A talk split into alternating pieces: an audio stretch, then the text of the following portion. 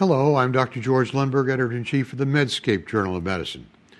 They're not adults and they're not children. Uh, you call them adolescents, and sometimes they have mental health problems. Dr. Stan Kutcher, professor of psychiatry at Dalhousie University in Nova Scotia, is an expert in that field, and will talk about it with us today. Dr. Kutcher.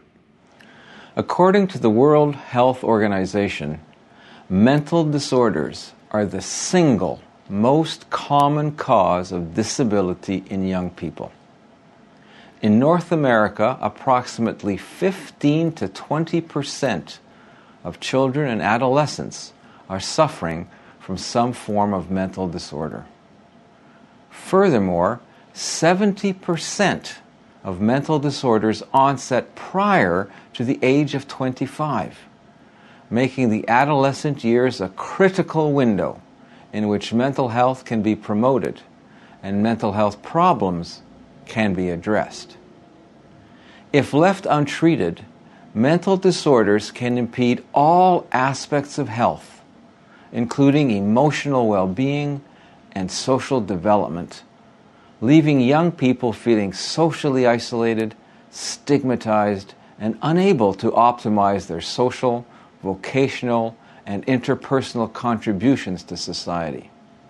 Addressing mental health problems early in life can lead to decreases in emotional and behavioral problems, functional impairment, and contact with all forms of law enforcement.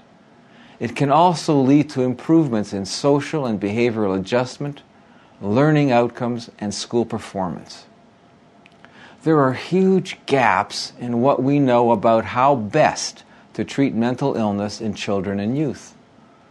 The research into developmental neurobiology, the causes of mental illnesses, and the most effective, safest, and best tolerated treatments is inadequately supported.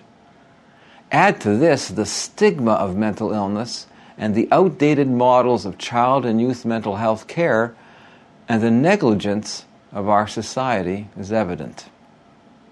For all of these reasons, addressing youth mental health issues is one of the most important challenges facing our society today.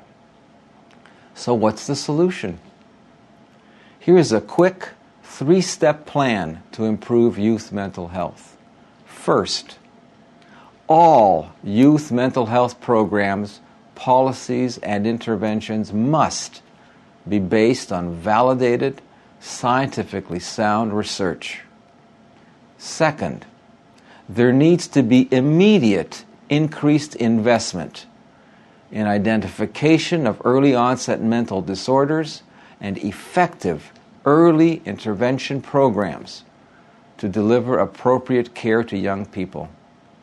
Finally, programs need to be integrated across jurisdictions, education, health, justice, community services, as well as integrated into communities and schools. That's my opinion.